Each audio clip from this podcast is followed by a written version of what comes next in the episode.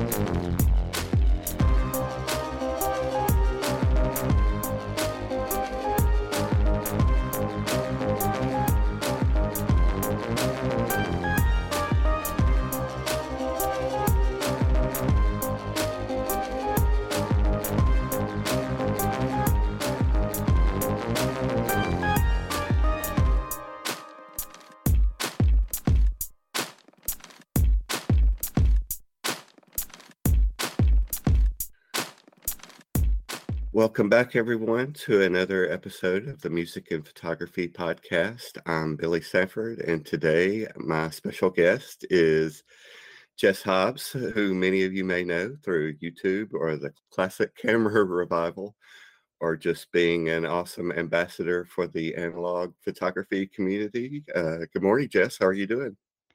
Hi, Billy. Thanks so much for having me on. Yeah, things are good here. The farm work is wrapping up finally, slowly. Right. And I'm starting to find a bit more time to shoot, a bit more time to film videos. So things are good right now. Awesome. And yeah, happy belated Canadian Thanksgiving. Oh, thank you. Yeah, that was a good time too.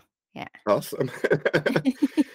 So I thought maybe kind of get to... Get us started. You had a story recently that kind of touches on both of these topics, music and photography. Of course, we're going to talk about a lot of things that come at that intersection, but this was a story you shared recently, and it had to do with your photography and how somebody else used it in a musical context, but also kind of talks to, on some level, I think, a reason why all of us are involved in photography. But why don't you talk us through that story? Sure. So I can't remember exactly when it was that I shot this photograph, but I had the idea to do an album cover for a friend of mine. He has a band. Well, at the time, he was a solo artist. Mm-hmm. Doing like acoustic punk stuff. And now, since then, he now has a band. And he's just always been such a traveler. So my friend is John Creedon, if anyone happens to know who that is. He mm-hmm. has toured extensively across Canada and throughout the States. He goes by like Greyhound bus, by car, by van, like however he can get around, he gets around. And he's just always on tour. He's always losing his voice because he talks too much, you know, like that kind of, yeah, right. That kind of musician. And so I just always saw him as, you know, a bit of like a road warrior. Right. You know, like the kind of musician that will, I don't want to say like will always be there in a bad sense. I really mean that truly in a very, very good sense, because I know that touring can get really tiring for musicians. And so everyone needs a break every once in a while. But he's just always been there. You know, I've gone to so many of his shows in so many different towns even. So that's just the idea I have of him. And I drove past this old defunct gas station like many times between like when I used to live in Montreal and then coming down to the farm. It's on the road in between. And especially when I would see it at, you know, like 6 a.m. as we're trying to make it to the farm for, you know, starting work at 7 a.m. or whatever, the light would just hit it so softly and so beautifully. And I just kept thinking like, that's a perfect album cover for John. I just need the right sky and things will work out. And so I managed to get the shot. I was happy with it at the time. And then when I got my negatives back, I kind of said, oh, I'm not sure. I don't know if I really like the sky. I want to work on it. And I always meant to go back. And then, of course, as the years go on, you forget about these things. And after a while, I started to like it a little bit more. And when John decided to gather together with his band and was starting to look for artwork for his first album as a band, I was like, well, you're calling it stall. And I feel like that kind of fits in really well with the theme of the photo, because it's an old gas station that's no longer being used. So it's kind of stalled in time, you know? Right. And he absolutely loved it. It was hands down. He was just like, yeah, we're done. We're doing this. Go ahead. And so it was actually Jody, who you had on as a guest and who's also my other half, my videographer, my co-farmer, my major partner in life here. Right. He's the one who actually did all the graphic design and turned it, like, you know, just made it a little bit more as an album cover. And for John's pre-order, he'd asked me to pull together like a couple things as a package. And so what can also kind of help when you want to photograph album covers is to find a way to make it so that, you know, sometimes that the band doesn't lose out on money, like if they're paying you for the photo, because it's the cover photo of the album. So, right. You know, like the photographer does deserve to get paid for that. But in a way to kind of help soften the blow, what I did for his pre-order was I printed in the darkroom 10 8x10 prints of the original photo that he could sell as one tier. And I also printed 25 postcards, like when Ilford used to make that postcard paper. Yeah. So I made postcards so that he could, you know, write personalized messages to people, and especially to put download codes. And then he could like mail them to Europe and stuff like that. And then people would get like something from the darkroom. And so that's, so that kind of helped for him to offset the cost. You know, I included that. Right. And what happened a couple weeks ago that just absolutely floored me. Like I'm always touched and very humbled when people like my work. I know that might seem silly or a little self-deprecating, but it's true. You know, like when I know that someone truly appreciated something I made, it's really heartwarming feeling. And so I was on Instagram just floating through stories, and I came across a story on another friend of ours's page. Mm-hmm. And so he's also a punk musician in Canada, but on the side, he runs like a woodworking / farm, I guess, just like a mixed bag of like a side hustle kind of thing, you know, bit of hobbies that he likes to do. I know he has coffee roasting, all kinds of stuff. But anyways, this was particular to the woodworking part. He posted a photo of my photo that was framed in a frame that he had made. Oh, wow. And I was just like, this is incredible. Like a photo I made for a friend of mine's album that was now framed by another friend of ours. And it was just like such a touching story for me because, you know, I just couldn't believe how much handiwork went into making this, you know, final product. And I was just blown away by it. I loved it.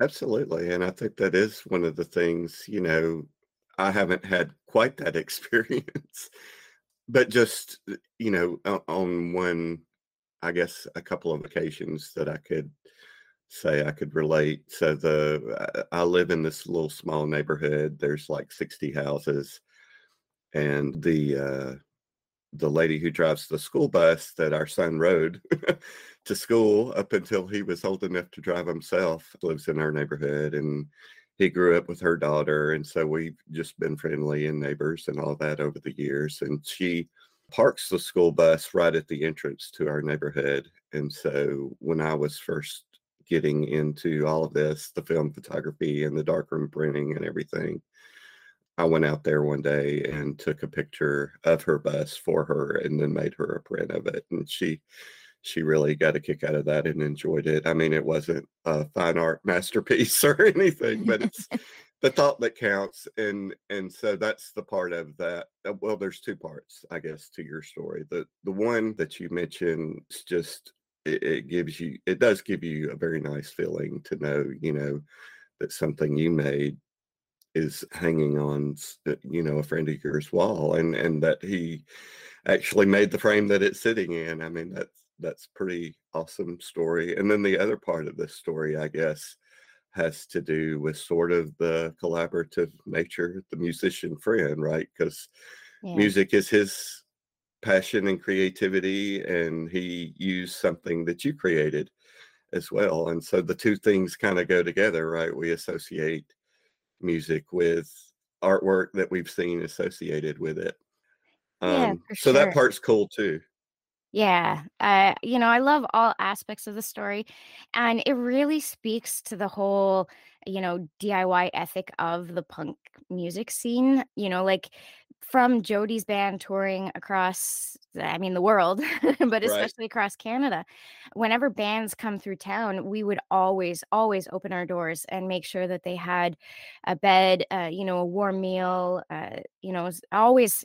Well, maybe not always homemade meal, but close enough to homemade, you know, like whatever they needed, whatever they wanted, they had at our place. They could take showers, you know, because that's super important when you're a touring musician to feel like a bit of a normal person every once in a while. I think you can only spend so much time in a smelly van. At least I know from my perspective, that's true. But, you know, it really just does speak to the whole idea that we make all these friendships, all these connections along the way, and you never know where they're going to end up.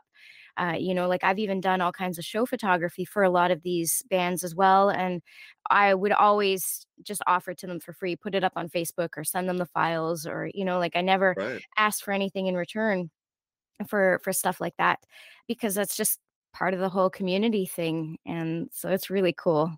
Right. And that is something else I wanted to ask you about as well. And you mentioned Jody and him in our previous conversation. So that was episode 11. If anybody hasn't heard it, I would encourage you to go back and listen, because Jody is a great storyteller. And he told a lot of those stories that kind of plays into what I wanted to ask you, because you are, you know, engaged with the film community. Of course, that's how I originally knew you, but you just mentioned this, the punk community that Jody talked about when I was chatting with him, and you were also a member of that community as well.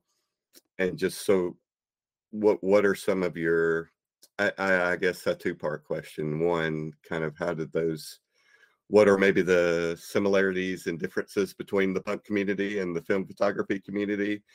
And the second part was more general, I guess, just kind of your perspective on being a member of any community and kind of how it helps, you know, inspire one another and the friendships you make and all that sort of stuff. Well, one thing that I find interesting about all communities is there's always, you know, the similarities and the differences are all kind of the same in a way. You know, we all have those veins that run through each community. So, you know, the punk community isn't necessarily all that different from the film community in the sense that it can be super positive. It can be a place where people are very helpful, where, you know, you break down and you need to crowdfund to get back home. People will do it. You need a place to stay. People will find, you know, a bed for you, you know, warm meals, whatever it, like, you know, whatever you need, people are there for. And the film community can be very much like that. You can go online and find people you can talk to. You can ask questions. They'll answer every question. Sometimes they'll send you rolls of film just because they want to, you know, or cameras, whatever. And then there's also, for sure, the more negative aspects as well. There can be a lot of gatekeeping in the punk community, just like there is in the film community, and just like there is in any other community. You know, like even like backpacking or biking or any of that. You know, there are the gatekeepers. There are, you know, there are always the two extremes. Right. There's always, you know, I don't want to quite say left or right. I mean, in the punk community, it's maybe more left and right. That's a little bit more obvious. Whereas in the film community, it's not so much necessarily like the political spectrum, but there are the two opposite sides. There are the people who will say one thing and then the people who will say the other thing. And then kind of the people who are sort of in the middle trying to make sense of the two sides. Right. And I think that, for me personally, being a part of any community, you know, I'm known for my enthusiasm. I'm known for having a bit of a bubbly personality, we'll say. But that's the passion and that's the excitement that I try to inject in every community. You know, like it's funny because some people look at me and they're like, well, you don't look like a punk rocker. And I'm like, yeah, I know I don't. And I actually kind of pride myself on that. I'm always the one trying to be, I don't want to say trying to be a little different, but, you know, like I've worn white board shorts and a purple Volcom t-shirt to a show in a bar that's like a death metal bar. And people are just like looking at me like, what's she doing here? Kind of thing. But I actually just try to always inject positivity and energy into any community that I'm part of, because I think it's just nice to be our best selves.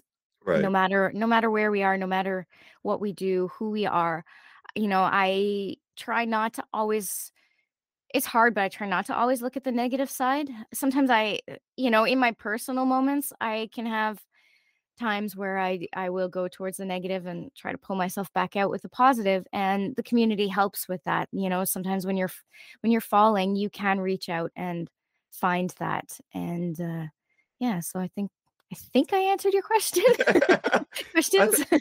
Yeah, I think so. And it was a thing I was thinking about recently. So I've mentioned before, you know, of course, I'm old enough that I grew up shooting film, but I wasn't, you know, photography wasn't really a hobby for me at that point in time. When I got interested in photography as a hobby, it was all digital. And when I came back to film, at the start of the pandemic, because I had all of this time on my hands to learn how to develop and do darkroom printing and all of this stuff. And so that was part of what I was thinking about was, you know, when I was, of course, now, you know, there's all of these blogs and YouTube channels and podcasts and this little community that I feel like I'm a part of. And it's great to all of the points that you just made, but I was trying to think back when I very first started, like trying to figure out how to develop film. And, you know, I just Google searched it, right? And it took me to all of these other random pages that aren't really part of what in my mind now is part of the community. Like I wasn't aware of 35 MMC or Emulsive or Japan Camera Hunter. And really, honestly, before film photography, I didn't watch YouTube videos in general. I mean, I know that's the thing people do in all aspects of life, right? If you don't, if you want to learn how to do something, go to YouTube. But you could find everything on YouTube. That's right. That's right. So anyway, all of those initial sites that I went to learn how to do all of this stuff aren't your traditional sites, but it occurred to me that, you know, because of the way that most people do things, for people that are new to film now, you know, they are likely to go to YouTube, and if they're searching for film or whatever, they're likely to come across one of your videos, I would assume at some point, probably sooner rather than later. And so that is, you know, speaking to your enthusiasm and your positivity and the way that you try to, you know, encourage people to get involved. I do think that's a good thing that comes across in your videos, at least from my perspective, and speaks to that ambassadorship I mentioned at the very top. So kind of, all of that is a long-winded way to get into your sort of origin story. So before we get too far from the story you told at the top about darkroom printing, I think you've mentioned that before too, that in university, taking some darkroom classes, and that was kind of how you got started. I mean, were you studying photography, or was that like an elective course, or just something like a student activity you could do, or how did all that come about? So my parents had given me a camera when I was 9 years old for my birthday, just like this little Vivitar point and shoot. But I took that thing everywhere with me. Like, there's pictures that I have from high school, you know, like lunch breaks and stuff. And I brought it even with me into college and would photograph just whatever. But I mean, I never took it seriously.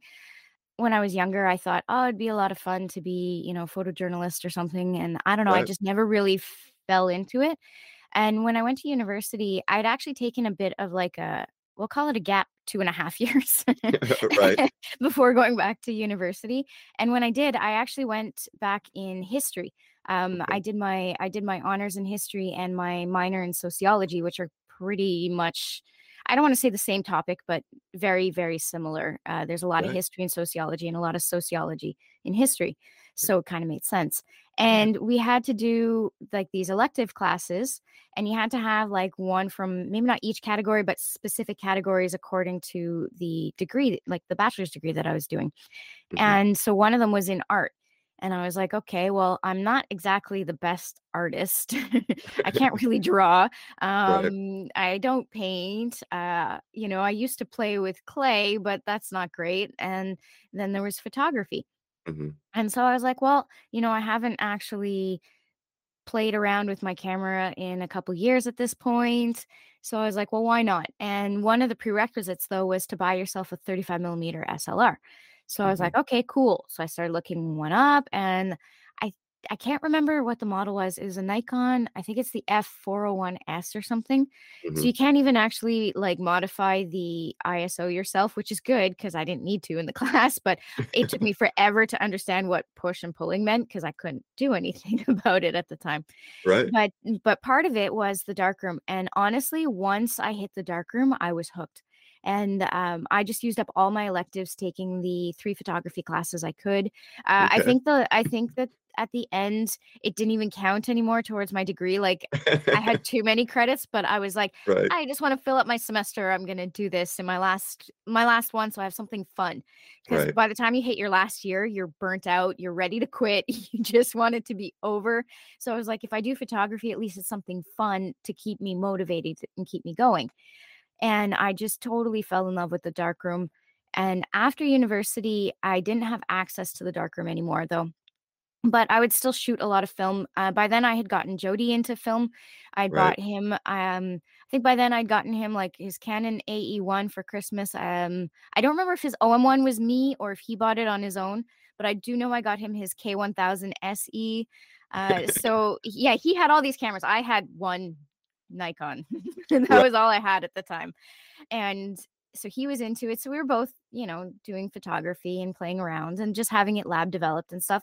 And then that's when like the digital craze hit. Like that's and everything started closing up. Labs were closing up. Stores were shifting their gear towards selling used film gear. And so instead of that, they were selling digital gear. And, you know, the trends started changing. The world started changing a bit. So I did actually dabble in digital at that point. I know, probably a bit blasphemous, but yes, I did, of course, dabble in digital. But I really just didn't connect with it. You know, I shot a few weddings. I did a few photo shoots. I tried to do a few personal projects, but I always felt like there was just something missing. And it was in 2014 that very slowly you started to hear an inkling of something coming back, you know, of film coming back. And so I started looking back into things. And that's when I decided to get my Mamiya RB67. I just decided that that was the perfect format for me. So I jumped into it, got my camera, waited 3 months before I could start shooting it because I was so scared to take out for shots. And since then, like, I've been in love with it. And I found a community darkroom at the time in the city. So I was actually able to go and do a lot of darkroom stuff. Unfortunately, that closed as well because it was being run at McGill. It wasn't part of their photography program, but it was like a club on the side. And I don't know if they like just allowed it to be there and now they don't want it. I'm not sure what exactly happened. It was closed for renovations anyways. I don't know if it was the entire building or what happened because I moved out of the city. So I don't actually know what happened with the darkroom at this point. So now I'm darkroomless, which I really, really, really miss. But I'm hoping to change that very soon in the future because I think that darkroom printing for me is it was like the gateway drug back into film photography. It was so magical. And I know it's so cliche to say it, but it's true. When you expose that sheet of paper and you put it into that tray of developer and you're under the warm red light, and I always have music playing and you can hear the ticking of that, the Gralab timer going around, and you just watch this print magically appear, something you created magically appear. there's just no better feeling. Maybe it's just the smell of the chemicals hitting my brain in a certain way. But for me, there's just no better feeling. It doesn't matter if the print doesn't turn out. It doesn't matter if my test strips led me astray and I'm like, oh no, I need to do this or I need to do that. Like, that's part of the darkroom job, is just creating that perfect print and keep working at it until you get there. But to just see it come to life before your eyes, like, I never get tired of that. Right. No, that is definitely one of those magical moments that can get you hooked. I think it's once you, like you said, once you see that image coming up, it's just, it's a drug. You just want more and more of it.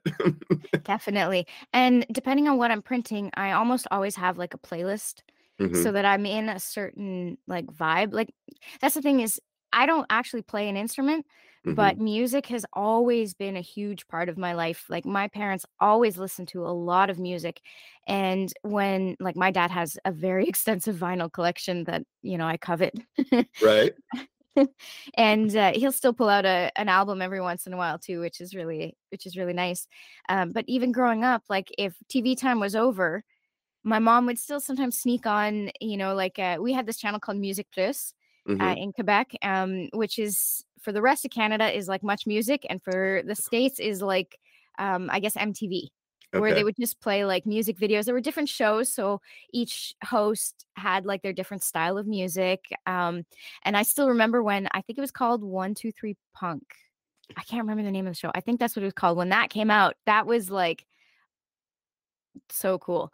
But yeah, like, music has always been such a big part of my life that even to this day, if I'm sitting down editing photos, or I'm rarely now in the darkroom, but even when I'm just developing negatives, I either have a like a photography podcast going, or I've got mm-hmm. a music playlist. Okay, so on that, the punk music, was that, is that something your parents listened to, or did you have that interest yourself, or did that come from Jody? Okay, so that definitely did not come from my parents. Okay. They're more, well, I don't want to call it classic rock, because I feel like it's kind of, that's what it is though. Mm-hmm. I'm not trying to age anyone here, but, you know, my parents were obviously older.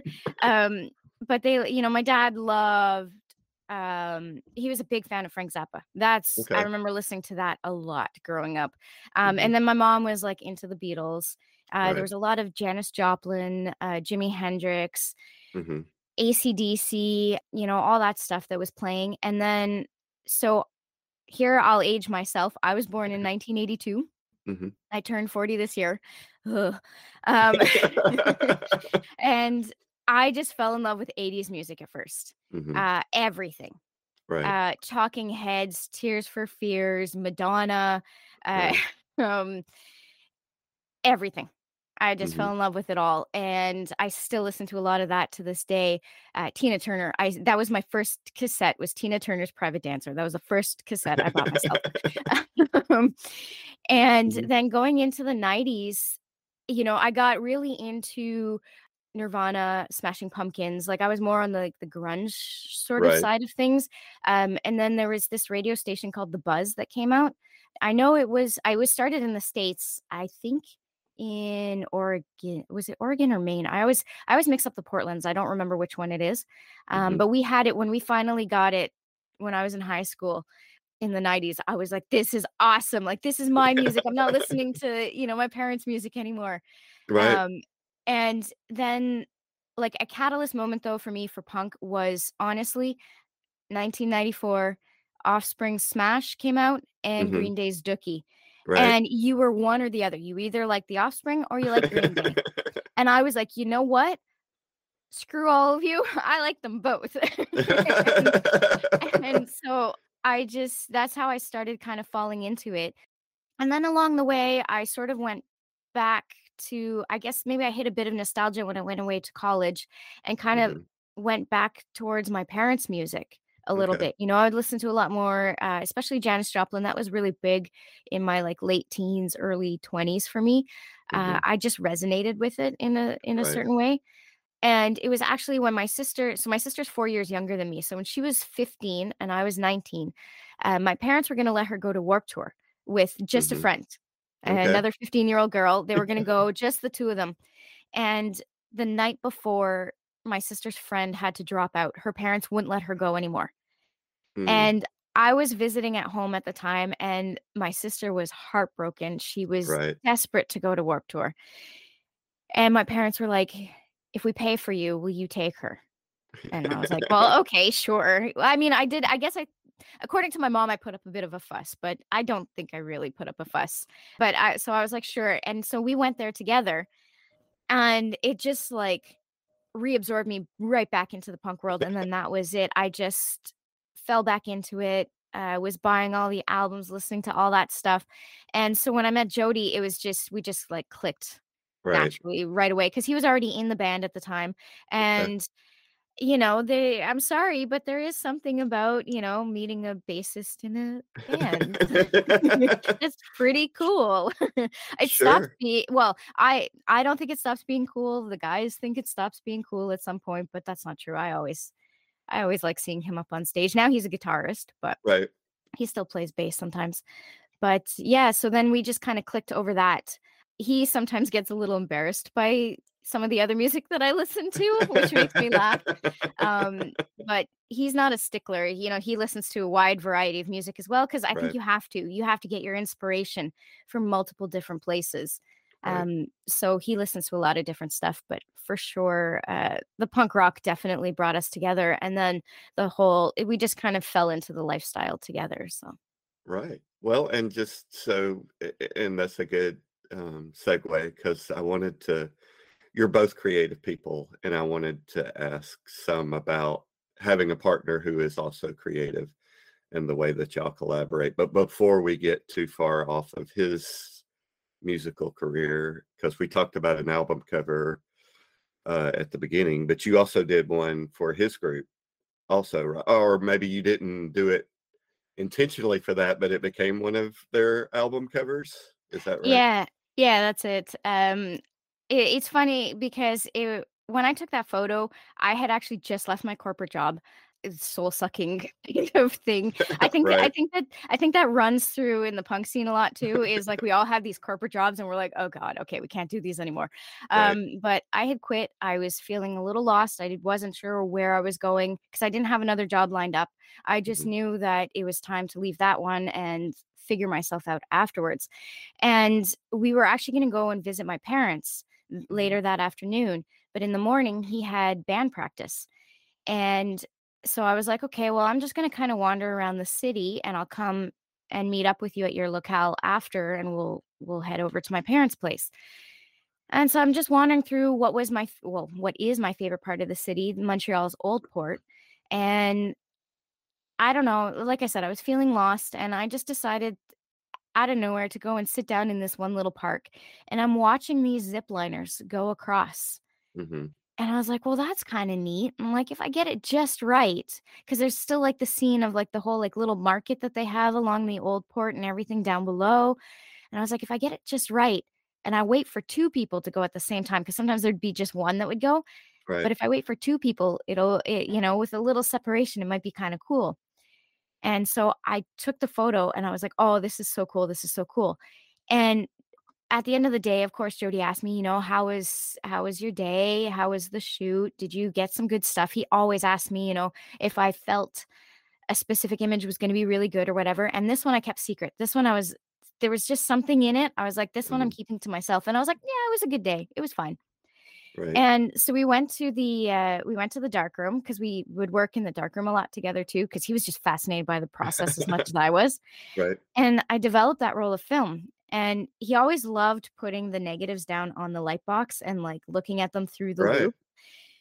And when he came up to that one, he was like, "Oh my God, do you know what you have here?" And I was like. A big smile just appeared on my face, and I knew which one he was talking about, but I decided to play dumb. Right. And I was like, what are you talking about? Which one are you looking at? And he's like, come on. He's like, you know which one I'm talking about. He was like, this one. And he pointed that specific photo out. And I was like, yeah, I thought maybe that one would turn out. And he was like, well, this is our album cover. And like, they had already had a concept. They had everything already, maybe not quite figured out, but they knew what direction they wanted to go in. And then all of a sudden with that photo, the whole band fell in love with it. And it was, they just changed directions completely. Right. And went with that photo. So that was pretty cool. Very much so. And sort of the other kind of story at the intersection of music and photography was the year that you spent doing your festival photography. And you know, when I've talked to everybody, I always like to ask them kind of what their local scene is like. And apparently Montreal, not just musical festivals, but festivals in general, Montreal must be a pretty active city, because you, well, you can tell us about the whole project, but in the end, in a year, you ended up covering 225 festivals, but you didn't even touch everything. So apparently a lot going on in Montreal, right? Oh my God, Montreal is full. I mean, you know, I'd always heard it being called the city of festivals, mm-hmm. Festival city, whatever, however, because sometimes the French translation can be a little off, but, you know, I'd always heard that. And I was like, yeah, okay, we have big ones. You know, we have Jazz Fest, we have Just for Laughs Festival, we've got Oceaga, we've got a heavy metal fest called Heavy MTL, which is relatively large. You know, like we have like the usual ones. Right. But I was like, what if I dive deep into as many festivals as possible? And I had no idea. I literally had no idea that there were that many different festivals. Mm-hmm. And to have hit 225, I was like, wow. And like I said, I didn't even get them all. Sometimes, especially in the summer months, my weeks were so packed. I could be doing as many as 7 to 10 festivals in one week, or 5 in a weekend. I was running from place to place all the time. So some of them I ended up not being able to go to just because of, you know, schedule conflicts. Right. And so I can't even imagine how many there actually are in a year. And maybe some that I might have missed out on if they were pretty underground. Mm-hmm. I found puppet festivals. Right. So I'm at a puppet festival, mm-hmm. watching like this theater piece, and Jody and I leave the theater. We go outside and we stumble across an off puppet festival. I'm like, what? Like they were like loosely related, but it was like the people who couldn't get the indoor venue. Right. Decided to do shows outdoors in the middle of winter. And I was just like, this is so weird. But there was all kinds of stuff. Foods. Oh my goodness. Montreal is definitely a food city. Mm-hmm. There were so many different festivals for that. There was a Poutine festival mm-hmm. that happens every year. That one was actually, I love Poutine. I'm, mm-hmm. You know, I'm from Quebec, born and raised. Poutine is like food of the gods for us here. Or something. But even there, just the smell of the like deep fried potatoes, mm-hmm. It was like the cement was breathing this fried potato air or something. It was like emanating it. It that got a little much for me, to be honest. But I still love Poutine, so it didn't ruin it for me. But yeah, there's just so many different kinds of festivals. And of course, there were a lot of music festivals. Right. And, you know, I tried to go to as many of them as I could. I don't know. I must have missed some, but I did as much as I could for sure.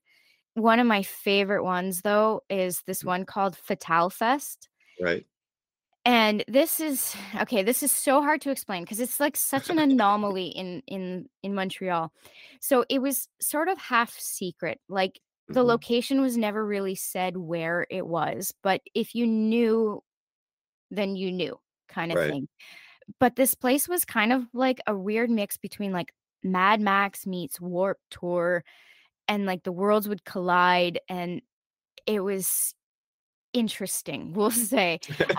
So the area it used to be like these old industrial buildings in Montreal, like the brick huge, you know, style buildings where I don't even know what was made there. But it was all in the industry at the time. Right. And of course, you know, with gentrification, they ended up being turned into loft style apartment condo things. Right. And one side is like super high end. I mean, you look at the building outside and you're like, there's no way there's high end lofts here, because there's like graffiti everywhere. You know, they don't look very well kept. But when you see the apartments on the inside, they're really beautiful. Right. But on the other side, it's still this like almost squat like kind of vibe. Mm-hmm. Like there's weird little venues there, and it's where, you know, a lot of like the gutter punk, crust punk people live. And anyways, this festival was like in the courtyard in the middle of this whole building, and like they would make a hot tub out of the back of a pickup truck. You know, right. Dogs were allowed to roam free, which is great. I love dogs, but you know, they could roam free. There was just people everywhere. But at night was when the magic would happen, when the musicians would hit the stage and the area was lit up by one light bulb. Like someone took a lamp, took the light shade off of it, and just set this one little light bulb on the stage. And like, that was it. Right. And so extremely difficult to photograph. Sure. Because it's dark. And I was shooting film. I did the whole project on film. The whole thing was shot on Agfa Vista 400. And so for the night or indoor stuff, I would obviously push to 1600. But I was shooting with my Canon F1. I had the 50 millimeter f1.4 lens on. So I was shooting at 1.4. I don't remember what my shutter speed was, but it wasn't very fast. Maybe even down to 1/30th. I was definitely struggling, but I was like, I'm going to put myself at the only place where there's light. I'm in the pit right at the front, and people are just pushing and shoving, of course, because it's, you know, a mosh pit. Right. But what's really nice about a lot of punk festivals is, and this doesn't happen always, but you know, there's still a lot of like sexism that can run through the punk community. But generally, when a woman's in a pit, there, I wouldn't say, you know, hands off, but it's like, you know, they make sure that she's okay. Right. If she falls, they make sure to pick her up. I mean, they pick everyone up, right. But you know, they are somewhat, you know, a little bit more careful almost when there's a woman in the pit, which is, right. You know, I don't need special treatment, but that's really cool, because when I'm standing there with a camera, I don't really want to be pushed around too much either. Right. But so I'm trying to just capture the chaos of the pit. And there's this one guy, and he's in there. He's got his bottle of wine in his hand. Like, he's not even drinking beer. He's just drinking wine right from the bottle. And he sees me. And so he sets himself up, and he's just got this look, and he's like full of like rage, and he's just screaming into my lens, and he like fills this whole frame almost. And right after it was done, he just stops, he looks at me, he gives me a big smile and a thumbs up, just to make sure I'd actually gotten the shot, because otherwise he would have done it all over again for me. Right. And I remember developing that role and looking at that photo and thinking at the time, like, darn it, I actually missed focus slightly. You know, it's kind of more soft focus, because I was shooting at 1.4, 1/30th or 1/60th of a second. So I was really disappointed. And then I realized after, I'm like, no, actually, I think that's one of my favorite photos from the whole year, just because it conveys like that motion, that movement, and his. Well, I guess it was anger at the time, like just with the music, you know, his energy, right. Really, not anger, but his just super energetic vibe. Right. And I felt like it actually fully captured that. And so that was super cool. Absolutely. And it's an awesome picture for multiple reasons, I guess, in the larger context of festivals. I mean, I think it captures sort of the vibe, right? Yeah. And then just, you know, as an image separate and apart from festivals, I mean, what's so cool about it is a connection between you as the photographer and your subject. Yeah. And so I thought maybe this was a good opportunity to sort of talk some about the YouTube stuff, because you spent a year covering 225 festivals, and they're all different. You know, they're all celebrating, whether it's music or puppets or food or whatever it may be. So there's that part of it. There's also the people part of it. There's connecting with people like the story you just told. But nowadays...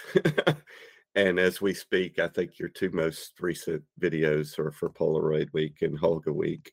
Yeah. And the images you're out making are out in nature. There's not a festival going on. There aren't people around. You aren't making a human connection with your subject matter. But this is a lot of the sort of photography that you do that I'm more familiar with in recent years is the nature stuff.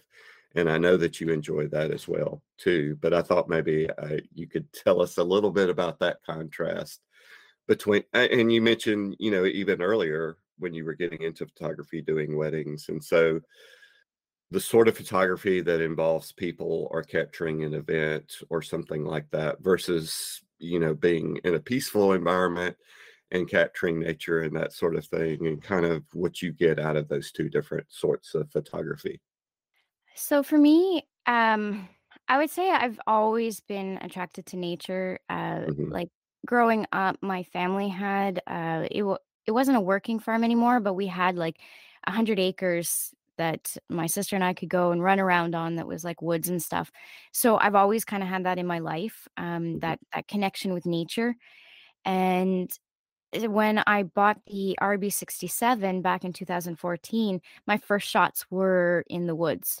Okay. That was just right away where I started. And at first I had a really hard time photographing the woods and nature because it can be really chaotic and it's hard to kind of decipher or find your subjects or isolate and whatnot. Right. So I did struggle for a little while.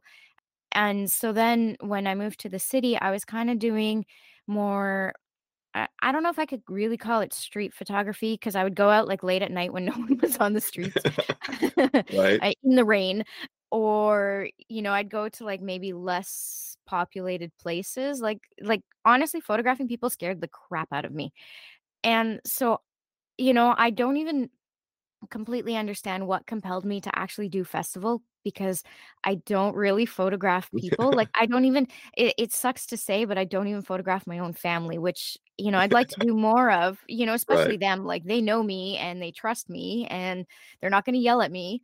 But I you know, for me, people I've always just been kind of scared of, and festival, I managed to get through it. I got through the whole year.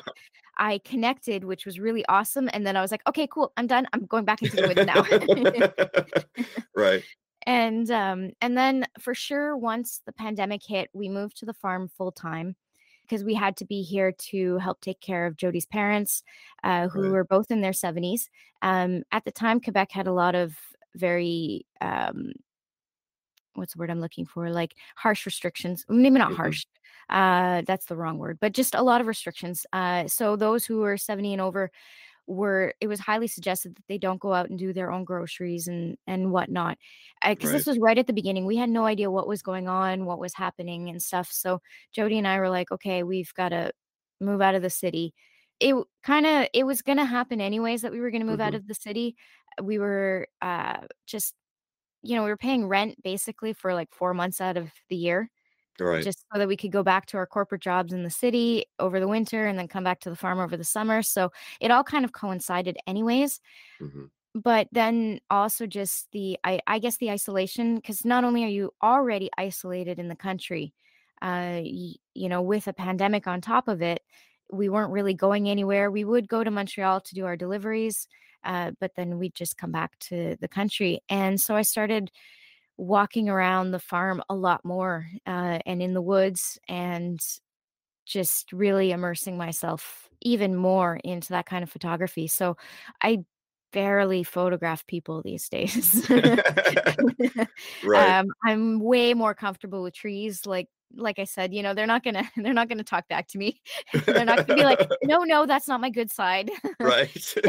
You know, they just stand there and they present their best selves to me so that I'm able to capture their portrait, or, you know, and since immersing myself even more into nature, I understand a lot more of how it kind of wants to work around humans. Mm-hmm. And you know, how I can now like embrace the chaos a lot more. I don't see it as chaos. I just see it as a whole. I Right. see the woods, you know, I won't spot out necessarily individual trees as much anymore. Right. Sometimes I still do, but you know, I have started kind of taking a step back and saying, okay, let's look at the woods as a whole. Mm-hmm. Or sometimes I started looking at like other aspects, you know, like little mushrooms or the way leaves fall or the mosses that grow, the ferns. You know, fiddleheads are one of my favorite subjects to photograph in the spring, which, if you don't know what fiddleheads are, they're just like the baby fern. Like as it's starting Right. to grow, it starts like all curled up Mm-hmm. and then unfurls into the big, beautiful ferns that, you know, line the carpet, the forest floor.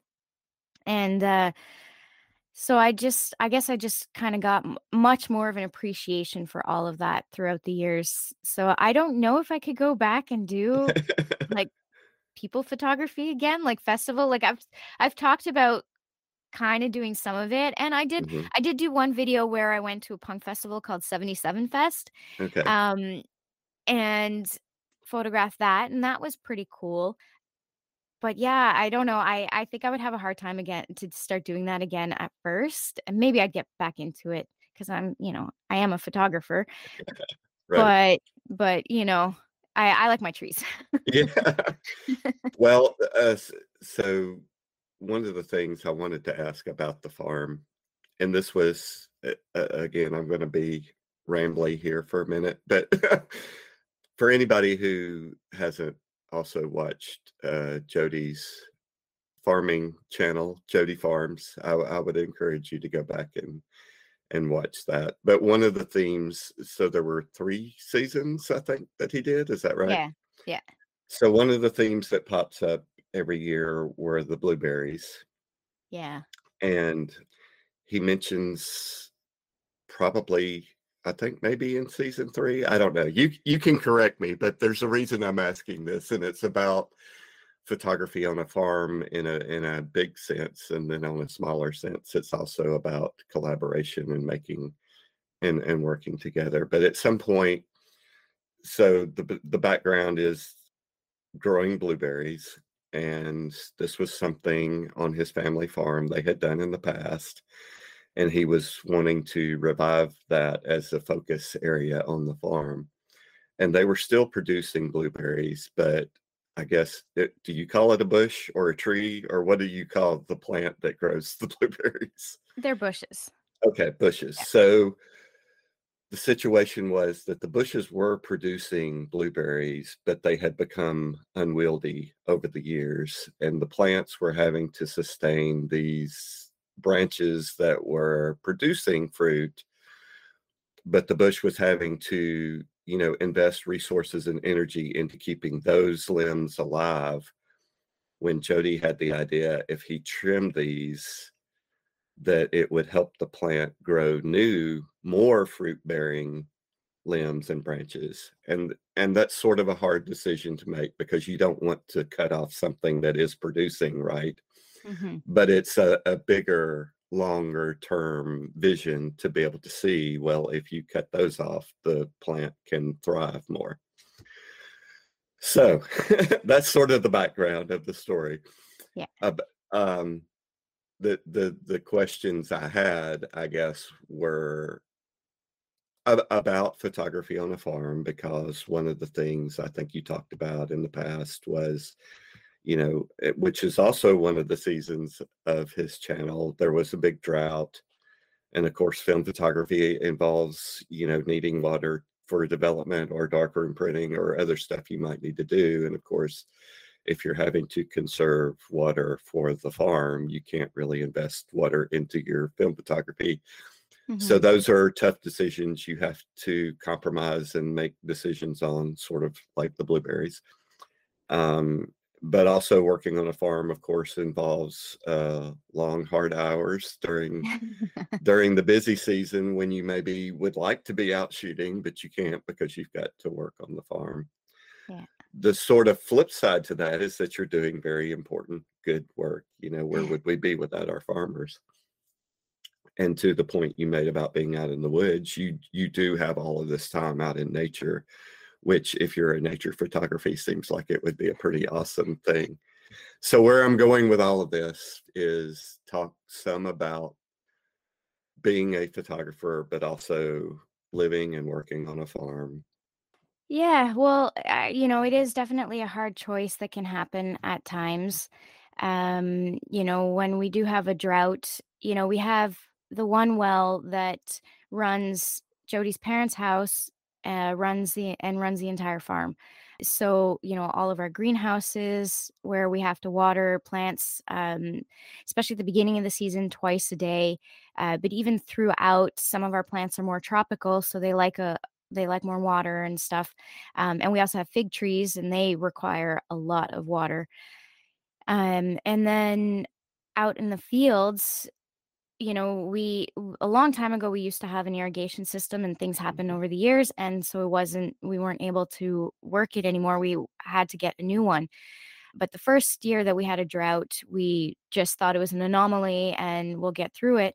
But we were watching our plants that we had just planted, like, literally die. And, you know, you definitely feel some guilt. You know, at some point, some of them will survive, some are going to be okay. But to just see them struggling when you have the power to actually do something about it, you do whatever you can. So we were literally trucking water out to the fields and watering, you know, acre large fields by hand twice a day.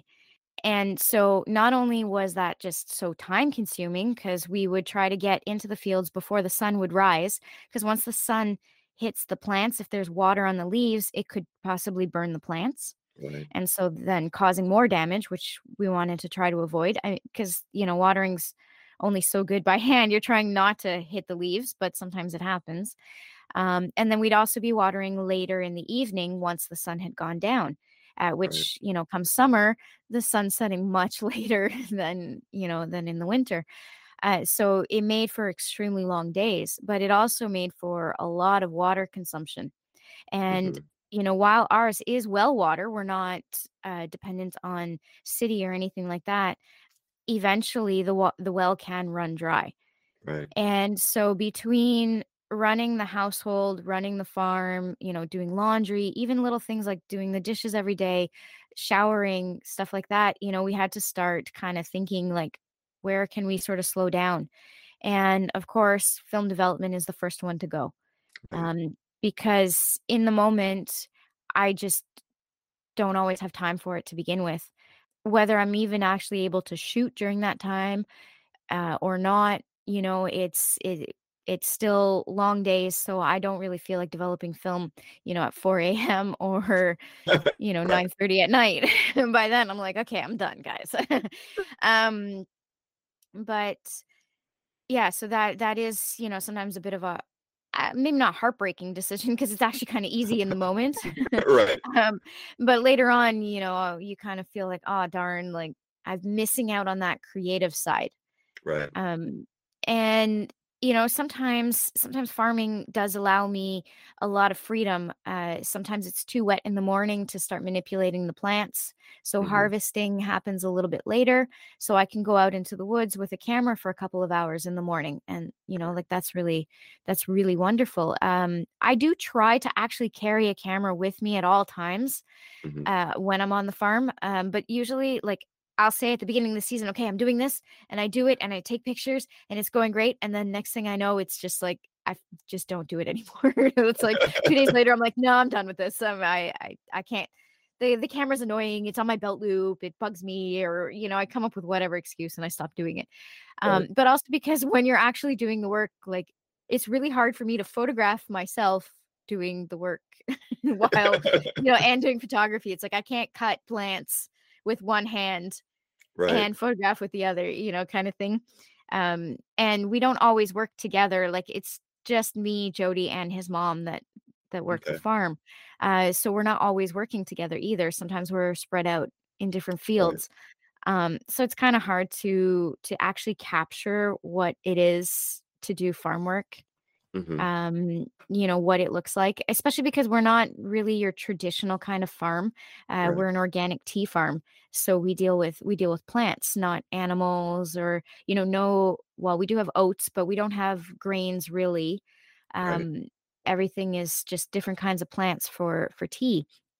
And so it's really hard to convey what the farm is like to a lot of people. And it's really hard to take time out to show that on video as well. Like even when Jody was doing like the reason why Jody stopped after season 3 was because it was just too much. Like the work wasn't getting done, or it was, but we were slower because it was like, we had to set up for the shoot and there were a lot of retakes and stuff like that. And, you know, and then he started relying, like at first he relied only on himself for filming. Towards season 3, I was filming a little bit more of it. Like I would do a lot of the slow motion stuff. And sometimes I would set up the shot, you know, like the ones of him like walking away or driving away. So he wouldn't have to like come back and get his camera after. I would be the one to do those, but then you're taking 2 people out of the field. So, you know, so when you take 2 out of 3 away from doing the work, then that's even harder to do. You know, so it is ultimately really rewarding. I'm working outside all day long. So I do think that a lot of my appreciation for nature comes from that, from watching plants grow, how they do, what they like. You know, every year something's different. One year, some plants can do really, really well. And you're like, great, I'm going to do the exact same thing next year. And then just because the weather conditions change slightly, it doesn't turn out. And you're like, but I did the same thing I did last year. How come it didn't turn out? But it, you know, that's what farming and gardening and nature is like. It will always do what it wants to do, and you get what you get, and you have to deal with that. So the second part of the question was just what I teased earlier about you and Jody and the way that you work together and collaborate and share these interests. There are some couples active in the film community that we know, like Julie and Mario Piper. The Gen X Photography podcast, for example. But other times it might just be one person who's into music or photography, and hopefully they're supportive and these creative outlets aren't a point of contention. But as we've talked about, the music and photography and YouTube and even working on the farm, it's been you and Jody helping one another out. So could you talk a little bit about that situation and having a partner that shares these interests, and a little bit about what that's like from your perspective? Well, it's funny because, so we've been together for 17 years. We met when I was 22 and he was 24. And from the beginning, like, I think we'd been together for just a few months and we were already living together. It was kind of circumstantial. Like he was moving back to, like, I lived in a smaller town called Sherbrooke because I was going to university there, and he was living in Montreal. And so he was kind of moving back to Sherbrooke because that's where the band was too. And he was tired of doing the back and forth every weekend for practices and stuff. And so until he found an apartment, he kind of moved in with me. And then I started not getting along with my roommate, so I moved in with him, and, you know, so on. And then we ended up just pretty much living together. And we always, you know, from the beginning, we kind of fought the codependence. Like we were like, no, we need to have our own things and stuff. But I honestly, from the get-go, I think we were, you know, meant to be intertwined.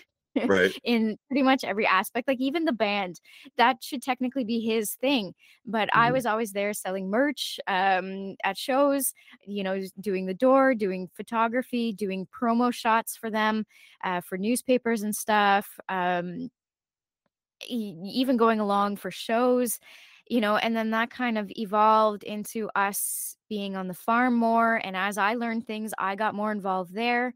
And so now we literally collaborate on that. And then he started learning more, you know, video and editing and stuff. And yeah, we're always like parallel and intertwined with each other. We collaborate on like everything together, which is really, really awesome.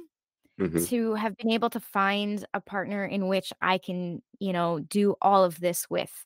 That, you know, sometimes I can be trying to get something out, like trying to come up with like a concept, and he just gets it and he runs with it. And we're like, yes, yes. And, you know, running ideas back and forth. And at the same time, sometimes it can be so frustrating. I don't know if he sees it that way, but I know that sometimes I get frustrated because sometimes my vision isn't quite what his vision is, you know, like every now and then we're just slightly off track. But for the most part, we're just very intertwined in all of it. But I mean, of course, we each have our own opinions and stuff like that too. It's normal. We're different people. We sometimes act like one person, but we are different people. But yeah, it's really great to have that person with you. You know, like it always made us laugh when we would see people who are in a relationship and like she's the photographer and he'd be like, oh, I'm so proud of my photographer wife. And you know, like you'd see how like the worst critic was always like your significant other because they just love everything you do.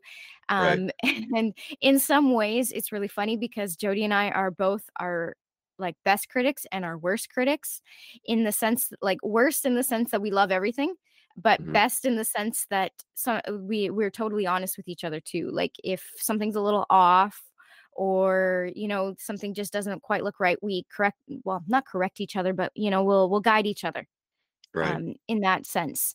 So we do critique each other's work a lot.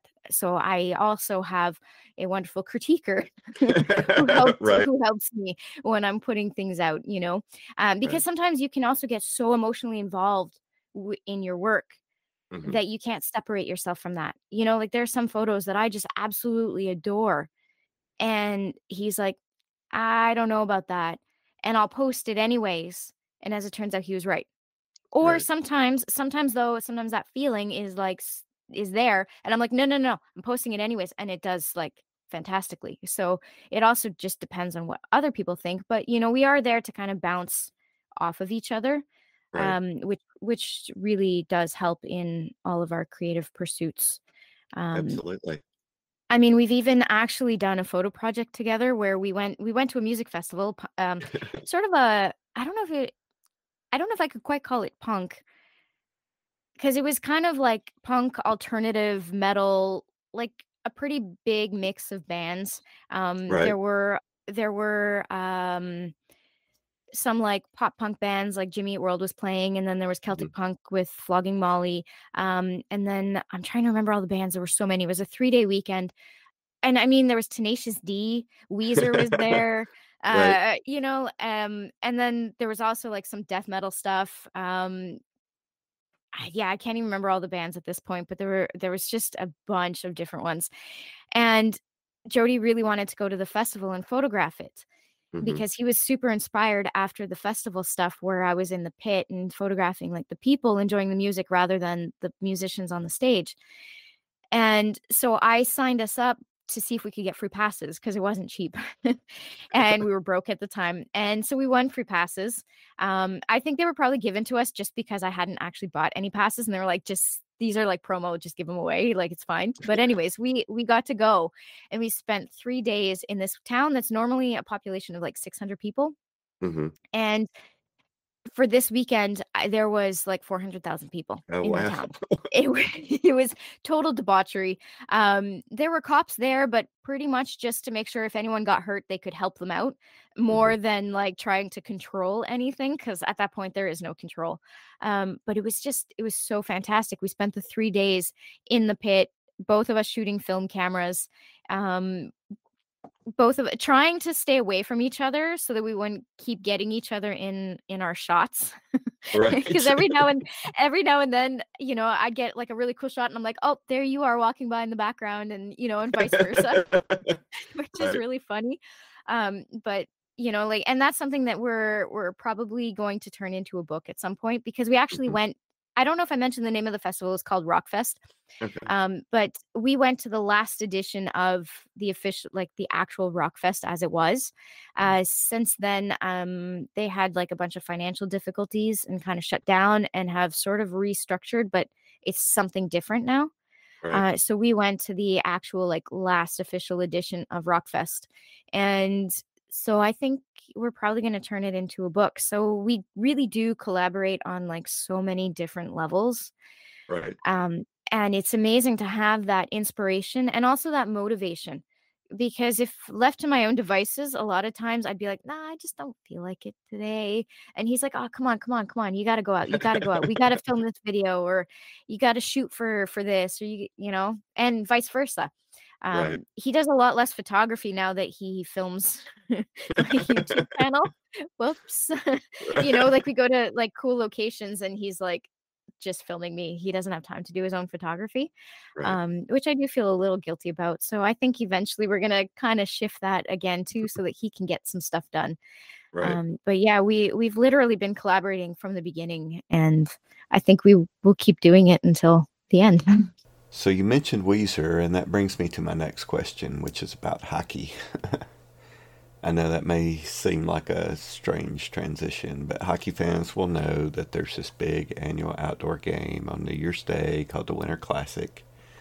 And I was fortunate enough to be able to go see Chicago and Boston play in the 2019 game, and Weezer was there performing.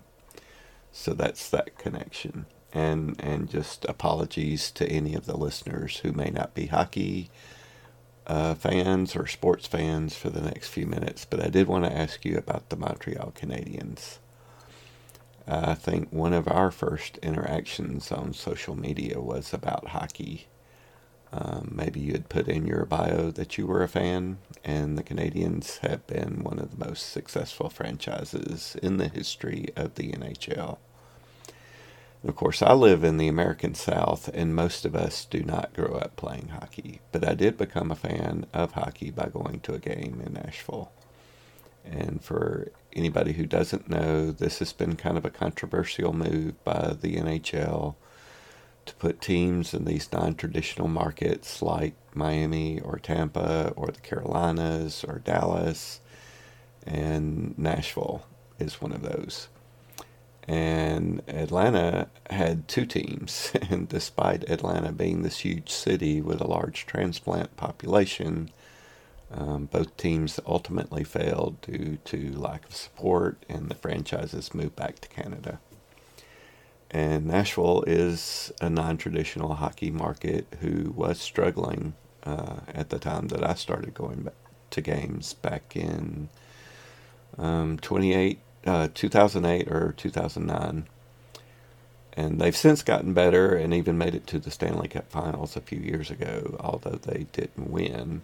But my experience of being a hockey fan is not as a fan of a long-time, traditionally successful team. It is going to games where people might be wearing cowboy hats or throwing catfish on the ice, and the goal song is a Tim McGraw song. By contrast, the sport that is very popular where I live is American college football. And one of the local teams is one of the most, if not the most successful team in that sport. So I do have some experience with people who are fanatical about following a team, almost on like a religious level. But since we share this enjoyment of hockey, I just wanted to get your perspective on growing up as a fan of an iconic hockey team. Well, so, you know, like I mentioned, I was born in 1982. So I grew up in right. a time when there was still the big rivalry. Like we still had the Quebec Nordiques as mm-hmm. well as the Montreal Canadiens. And so that was a huge rivalry back then. Right. It was almost... So I don't, if you're at all familiar with Quebec politics, I'm not going to go very far into them because it's just a really long story. I don't think we have time for that today. Right. But there have been tensions over the years between the French and the English. And it was almost like Montreal and Quebec were the symbols of that through hockey. You know, okay. So that's why like the rivalry was super intense. But I mean, then again, Montreal also has super intense rivalries with, you know, Toronto Maple Leafs, Boston Bruins. Oh, don't even get right. me started on Boston. But anyways, right. You know, so there's a lot of history. behind the Montreal Canadiens, which is part of what I love so much about the game and about the team is just that crazy history. Mm-hmm. But also, you know, growing up in Quebec, my dad he played hockey when he was young, so he was a big time fan. You know, we would gather around, like my grandparents used to have one of those old wood TVs, like the ones that sat on the floor, and it was mm-hmm. like a wood box around the TV, and you didn't have a remote, you know, right. And we would gather around that every Saturday night. We would have hamburgers for supper and we would watch Hockey Night in Canada. Right. And back then it was most often between Montreal and Toronto or Boston, mm-hmm. like more of the rivalry games, because those were bigger for Saturday nights, but even right. then it would be other teams too. And so it was always kind of there. When I was younger, I honestly didn't pay as much attention to hockey. Mm-hmm. I was just a young girl with my right. little teeny bopper magazines and stuff like that. So I didn't pay as much attention, but growing up, you know, it was always kind of there. And so as I got older, I really started to appreciate it, especially once I started going to games. I think that that's what draws people into anything. Like, we used to go to a lot of baseball games when I was a kid, so I was a bigger baseball fan than I was hockey. And my favorite team when it was baseball was actually the Atlanta Braves. Okay. I have no idea why. I don't even know why. That was my team. I loved the Expos, but the Atlanta right. Braves were my secret, my guilty pleasure team.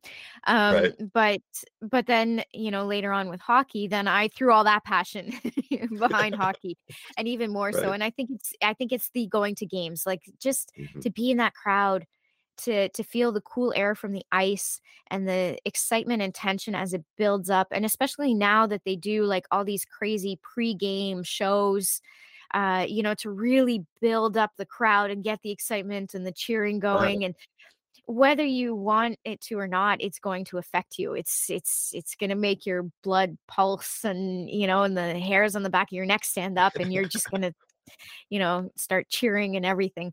Right. But even at home, you know, I still love to watch the game.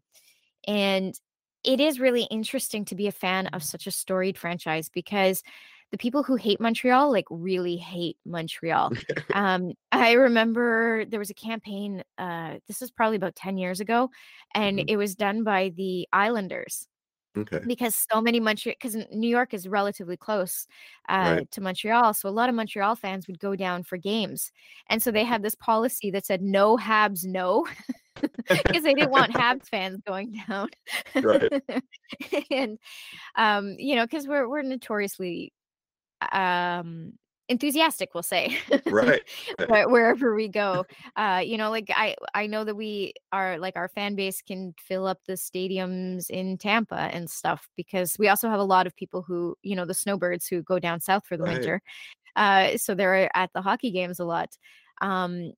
But the one town I will never ever ever go back to mm-hmm. for a game would be Boston, and that's yeah, or at least just not wearing my jersey. Boston itself right. is a beautiful city, and I'm sure the people are absolutely wonderful.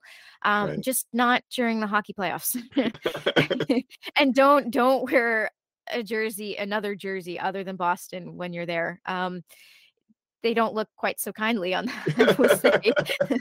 Right. Right.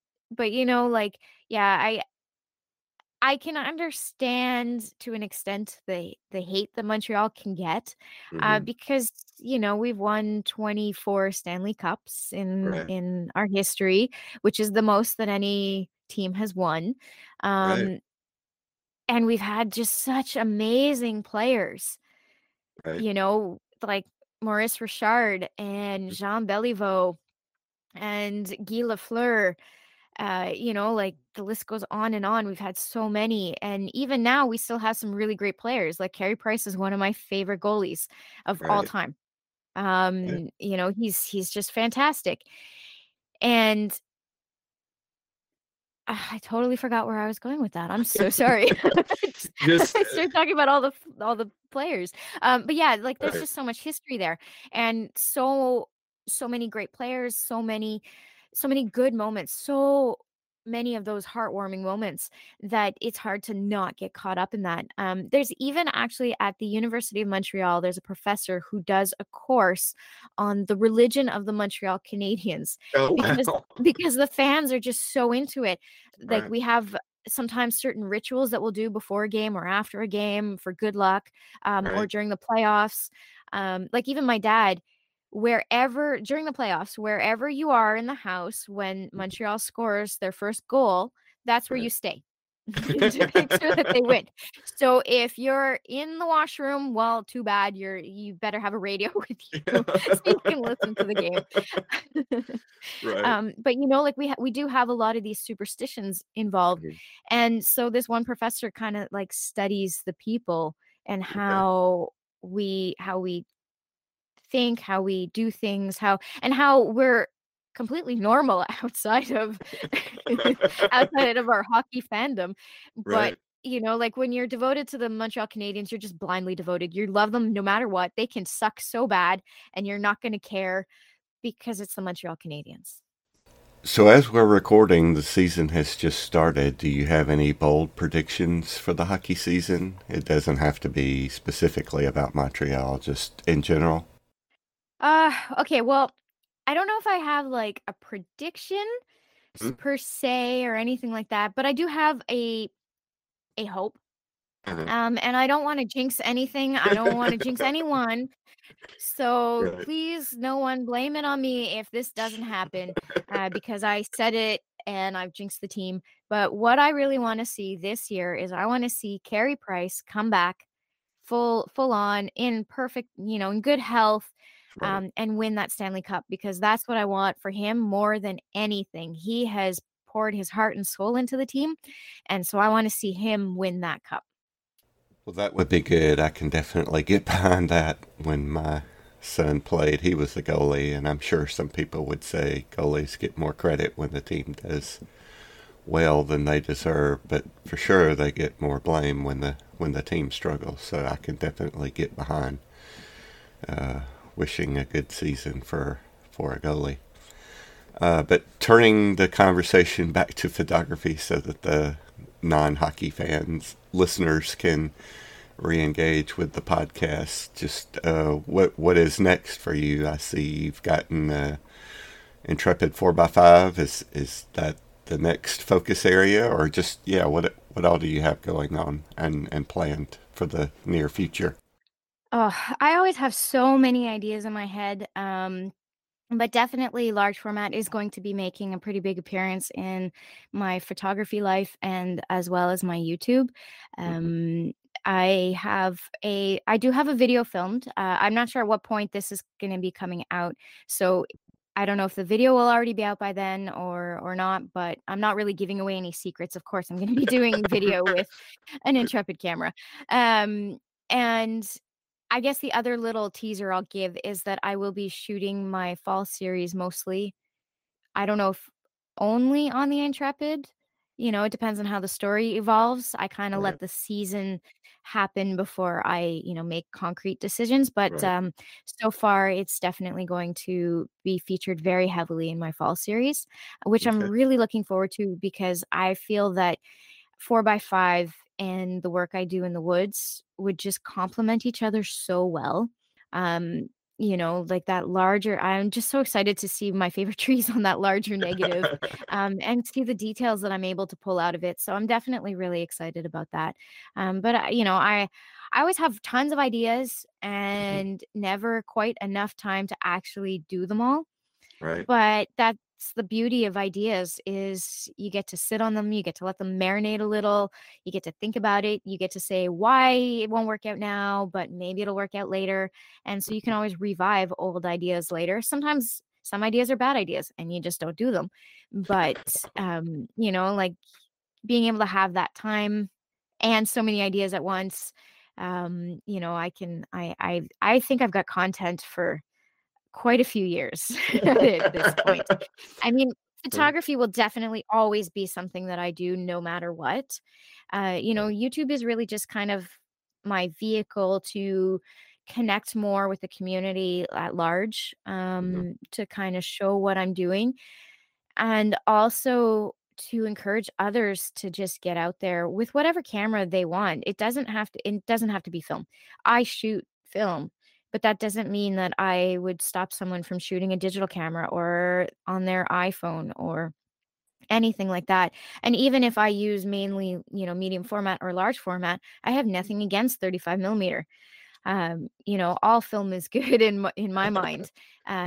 Just get out there and shoot. And I also hope, honestly, to inspire a lot of female photographers to push themselves out of their comfort zones and share, you know, if they're not comfortable doing YouTube, that's fine too.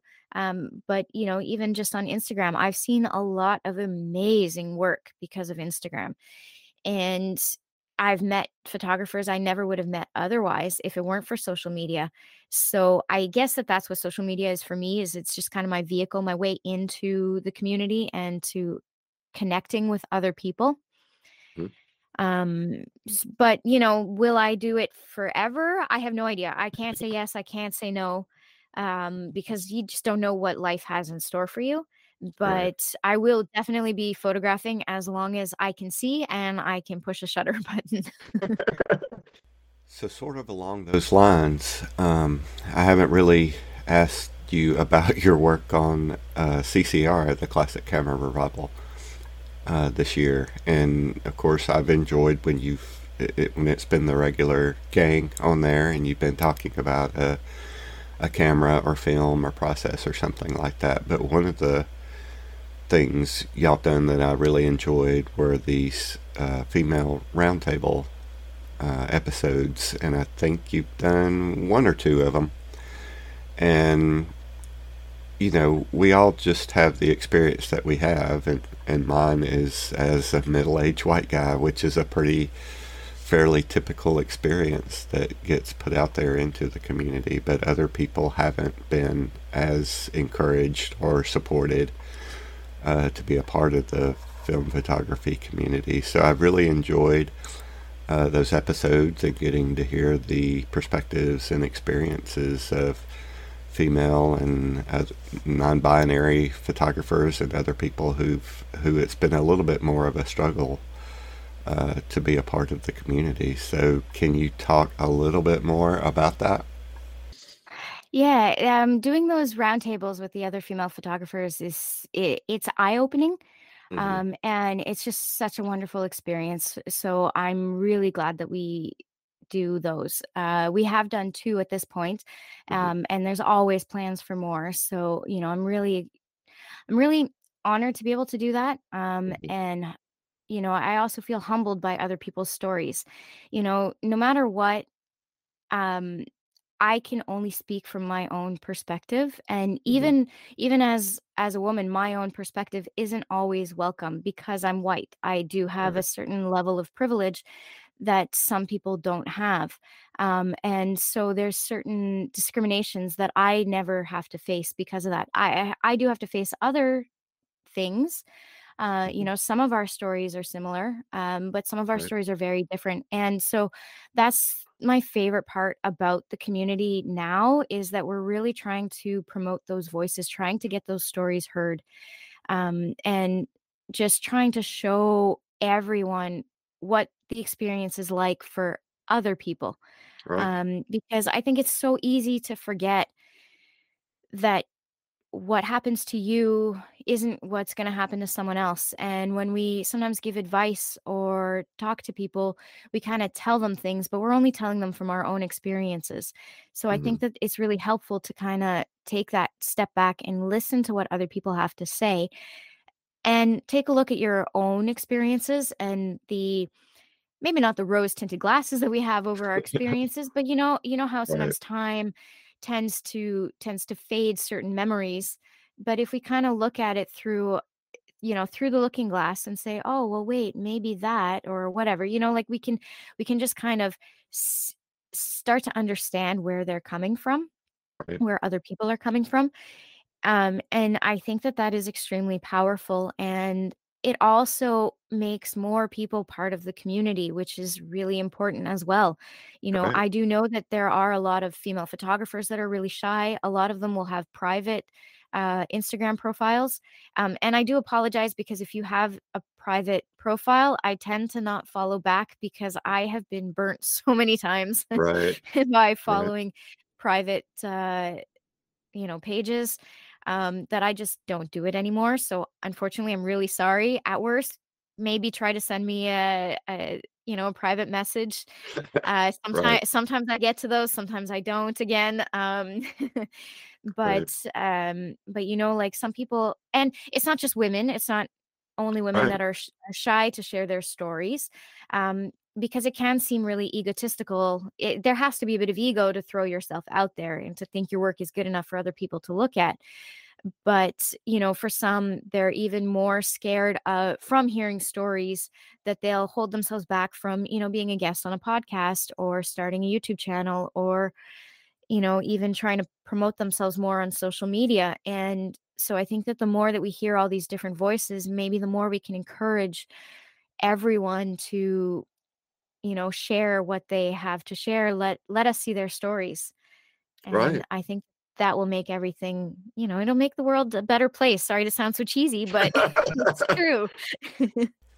No, I agree completely. And those were a couple of good points you touched on. You know, this is a topic that does get some pushback in the community, and I'm not sure why it should. But, you know, the two things you mentioned that I would just say, you know, first of all, we all have a different perspective on the world and see the world in a different way. So, you know, for other photographers who do have a different experience and a different perspective on a subject, I mean, why wouldn't you want to expose yourself to those images to help inspire your own take on familiar subjects? You know, use it as that inspiration.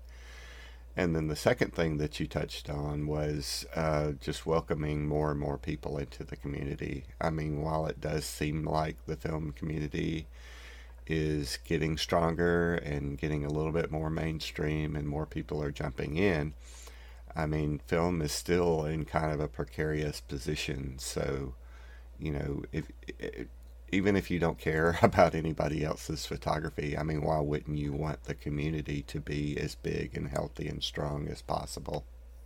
Yeah, exactly. You know, like I said, I'm never going to tell people don't shoot digital. But the more people that shoot film, the more companies have to keep making that film. And, you know, maybe we'll start to actually see new emulsions coming to life again. You know, more money will be put towards research and development. You know, maybe again, I'm kind of looking at this through a super optimistic, rose-tinted glasses kind of glass here.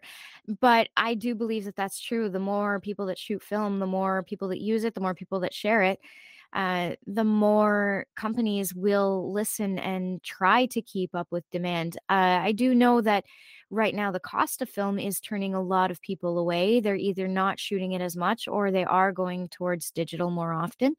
I've seen people saying, you know, the shortages of color film is just pushing them to do color work on digital and film work is black and white.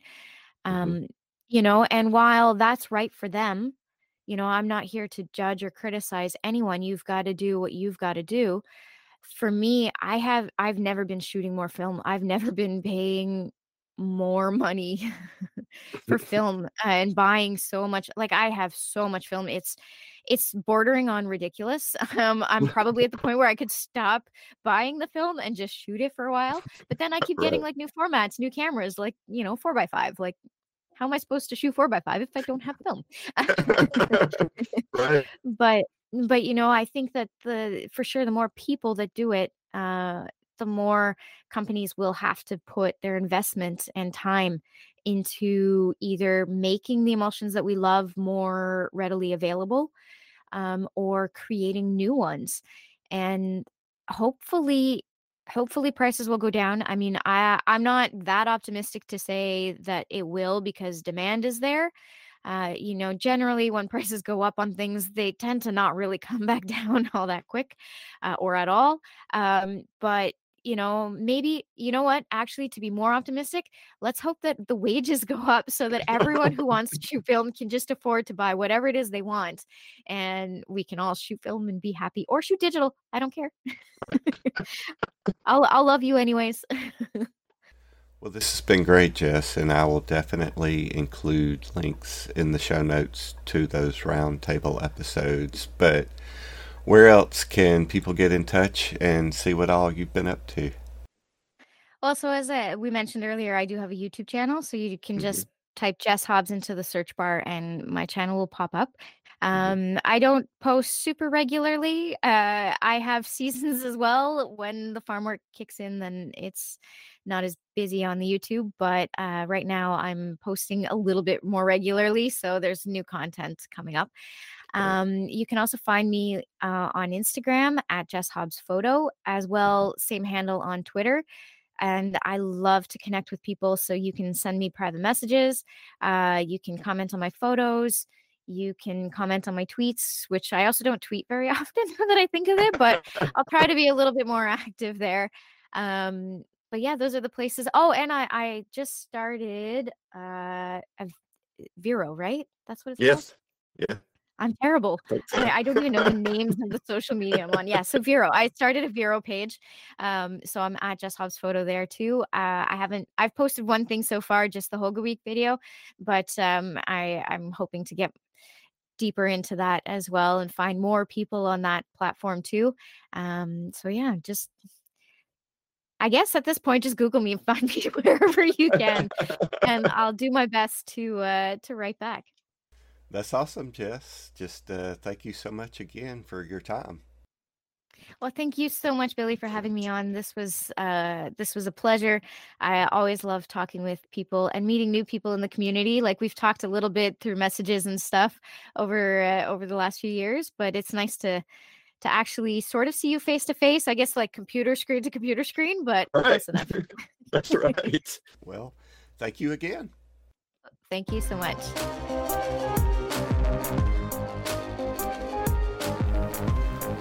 Thanks again to Jess Hobbs for joining me to chat about music and photography, and again for just being such a positive, supportive, encouraging member of the community. Please do check out the show notes and give her a follow and see what all she's been up to. Thanks as always to Mike Gutterman for our theme song Timeless. Mike makes his music available for content creators on his Bandcamp page at mikegutterman.bandcamp.com. And of course, thanks to the team over at Sunny16 for hosting the Sunny16 Presents feed. You can get in touch with them at sunny16presents@gmail.com with ideas of things you would like to share with the community. And of course, as always, as our friend John Whitmore might say, always try and be a decent human being.